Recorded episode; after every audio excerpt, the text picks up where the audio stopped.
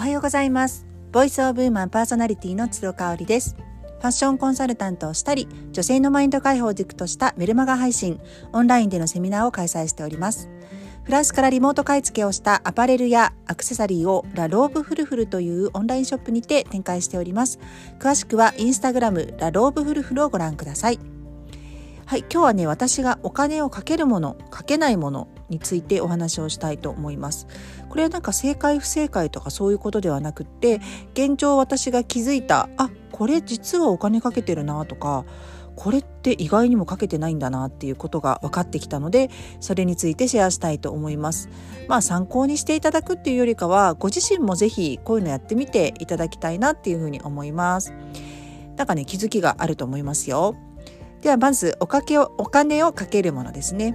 これはね、美容グッズなんですけど、まあ、今までね、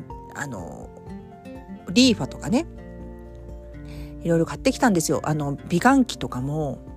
うすら高いっていう意味わかるかな？なんか5、6万円ぐらいする。安くもないし、すごい高いわけでもないっていう値段のものをね、リファとかもそうですよね。2万ぐらいですよね。そういうね、うすら高い美容器具を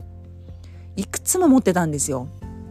でも時間もないしさ、結局飽きちゃうし、そこまでめちゃめちゃ効果が出るっていう実感もないからね。もうそういうものがもういろんなところにこう転がっているっていう感じだったんですよね。だから埃をかぶってるっていう感じだったんですよね。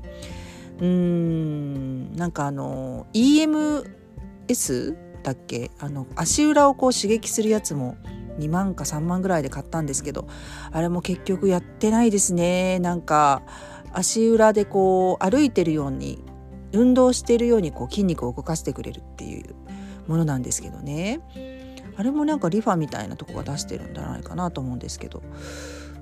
あれもね、結局今どこにあんのかな、どっか主人がしまってくれてると思いますが、もうしまっちゃうとやらないしね、絶対やらないし、存在忘れてしまうからね。だからこう、うすら高い美容器具ってやっぱり使わなくなるなって思っちゃって、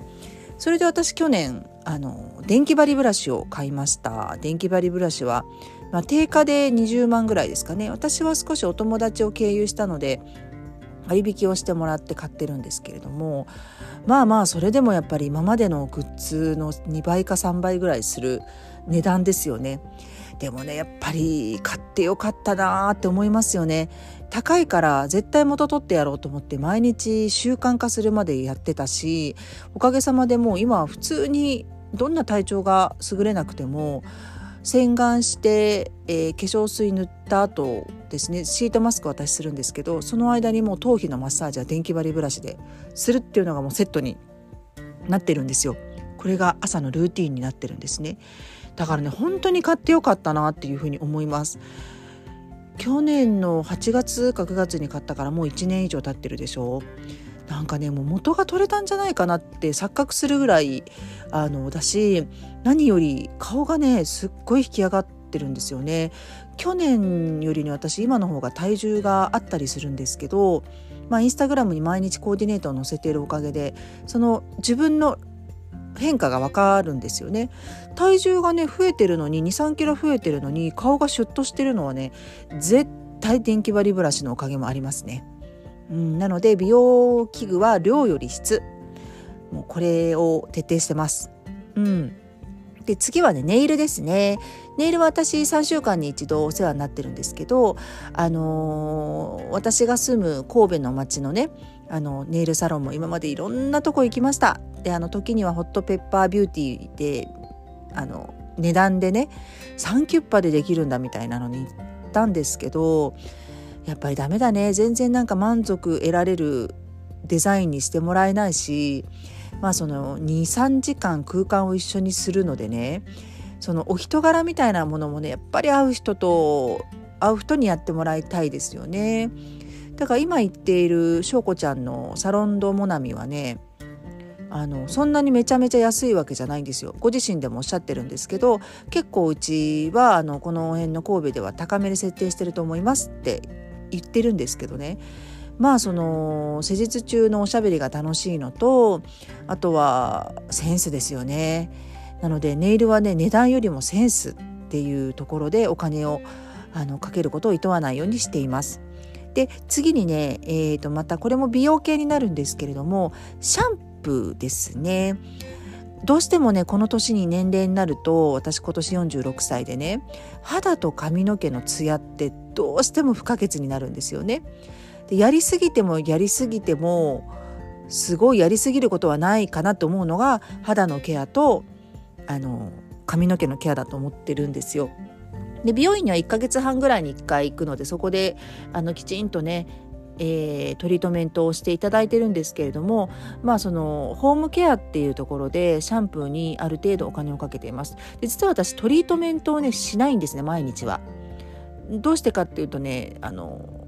猫っ毛で量が少ないのでペタってなっちゃうんですね、トリートメントを少しでも使うと。なのでまあ1週間に1回ぐらいかな、 1,2 回トリートメントを使うようにしています。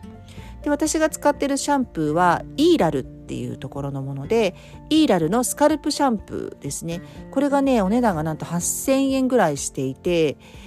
高いんですよ。 600ml でね、8000円なんで高いんですけど、実はね毎日は使っていないので、1年弱ぐらい持ってますね。去年の年末ぐらいに買ったので、今10月でしょ、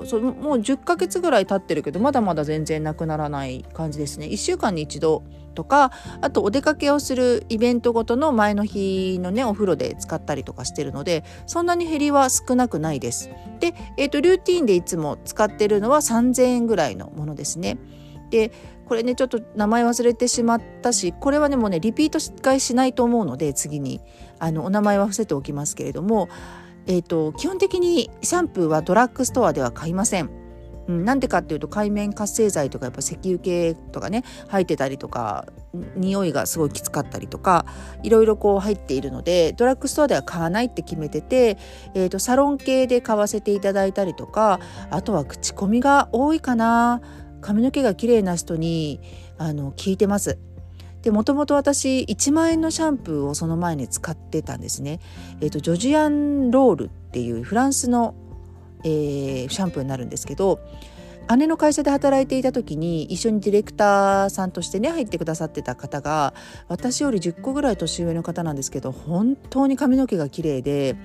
このねジョジアンロールのシャンプーを使ってらっしゃったんですね。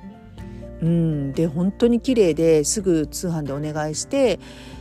1,2 年使ってたと思うんですよ。ただねボトルがねいちいち蓋を外して出すっていうので、ちょっと出しすぎちゃったりとかしてね、なんかめんどくさかったんですね。ちょうどその時まだ子供と一緒にお風呂に入らなくちゃいけないからバタバタしていた時期もあって、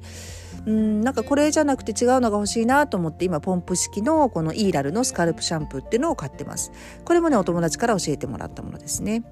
で最後になりますが、服ですね。もう服はもう仕事上お金をかけます。これはねどうしてもファストファッションからある程度のお値段までいろんなもの、もう自分に似合うとか自分の感性に引っかかるっていうのが一番の理由になりますので、購入理由になりますのでね、そのあたりはやっぱりどうなんだろうね、一般的な方よりかはやっぱり服を買う機会は多い、イコールお金がかかってるっていうことだと思います。じゃあ逆にかけないものについてねお話ししたいと思います。これはね化粧品のまたお話になるんですけど、スキンケアには結構ある程度お金を払ってます。で私皆さん韓国コスメとかお好きな方いらっしゃると思うんですけど、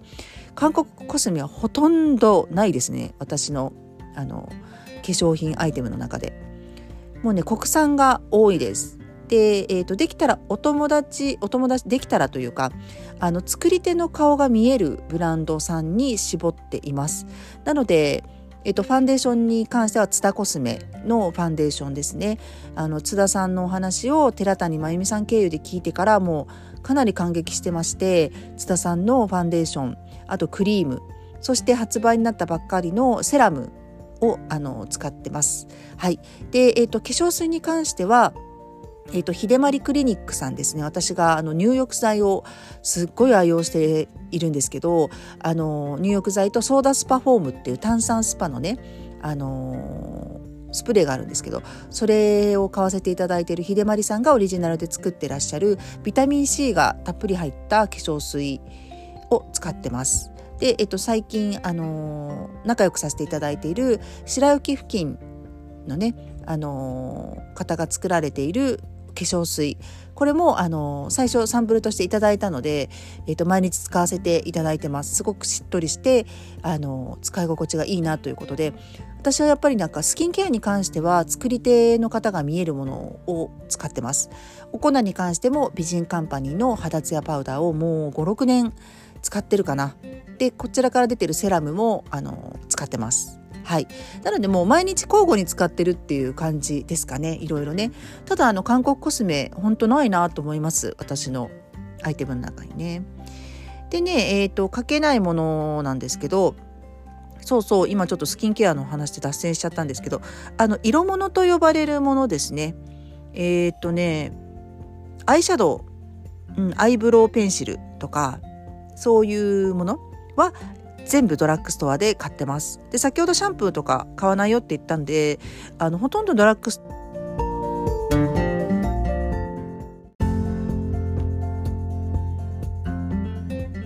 はい、すいません、ちょっとアプリが途中で切れてしまっていて、どこまで話したのかなってことなんですけどね。色物と呼ばれるものですね。アイシャドウとかアイブロウとか、リップも買うかな。だいたいケイトで私は揃えていますので、これはね、デパコスとかではなく、あんま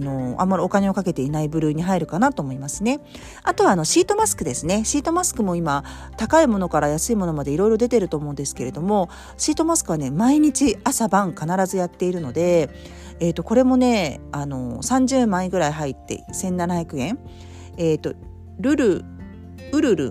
ルルンのゴールドのマスクですね、ゴールドのケースのマスク、これにしてますね。そうそう。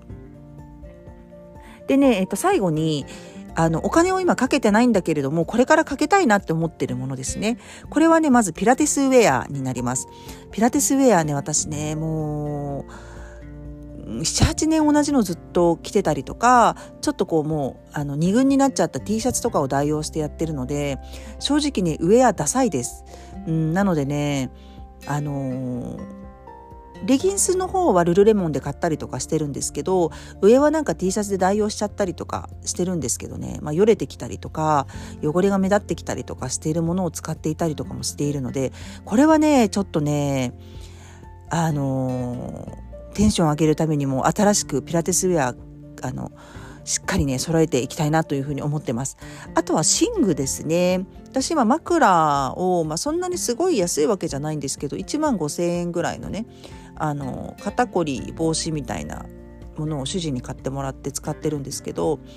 なんか枕はもう少しお金をかけても今後いいんじゃないかなっていうふうに思ったりしています。はい、私がお金をかけるものかけないものでした。いかがで